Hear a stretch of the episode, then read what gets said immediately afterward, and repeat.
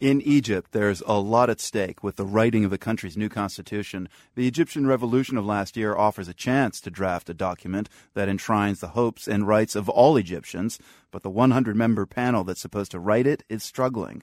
The Constituent Assembly has been plagued by internal divisions and by the resignation of several liberal and Christian members who say their views are being ignored. Noel King filed this report from Cairo. On a recent Friday, around 10,000 Egyptians, most of them men, many calling themselves Salafis or ultra-conservative Muslims, rallied in Tahrir Square. Sheikh Hosam Adeen says there's no question that Islamic law, or Sharia, must be the law of the land. Sharia مفيدة لمصر في كل شيء لأن ربنا تبارك وتعالى قال في محكم التنزيل. Sharia law is critical for Egypt, Adeen says. God said that if people fear and believe, they will have blessings in heaven and on earth. There will be justice and charity.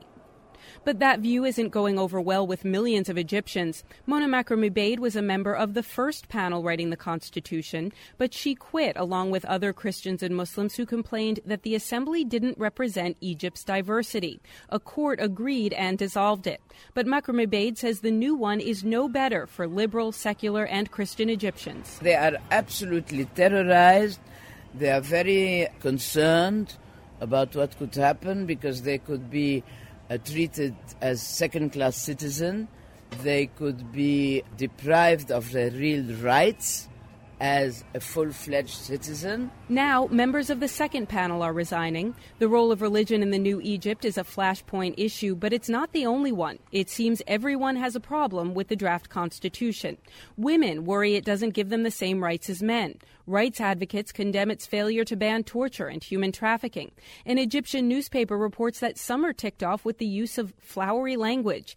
And in the seaside city of Alexandria, a new non-governmental organization says it will push for an article that guarantees fair treatment of Egyptian dwarves. We have urban, rural, Bedouin. We have upper class, middle class, low class. We have educated, half-educated, no education, and people who believe they are educated and they are not educated.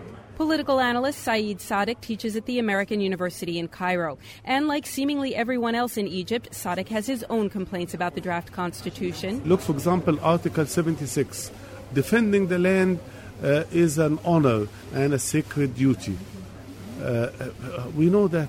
The framers of the Constitution appear a little fed up with all the complaints. Menar Shorbagi is Deputy Secretary General of the Constituent Assembly. We have been working since June, and we are working more than 12 hours a day, and it has been a long, exhausting process for everyone.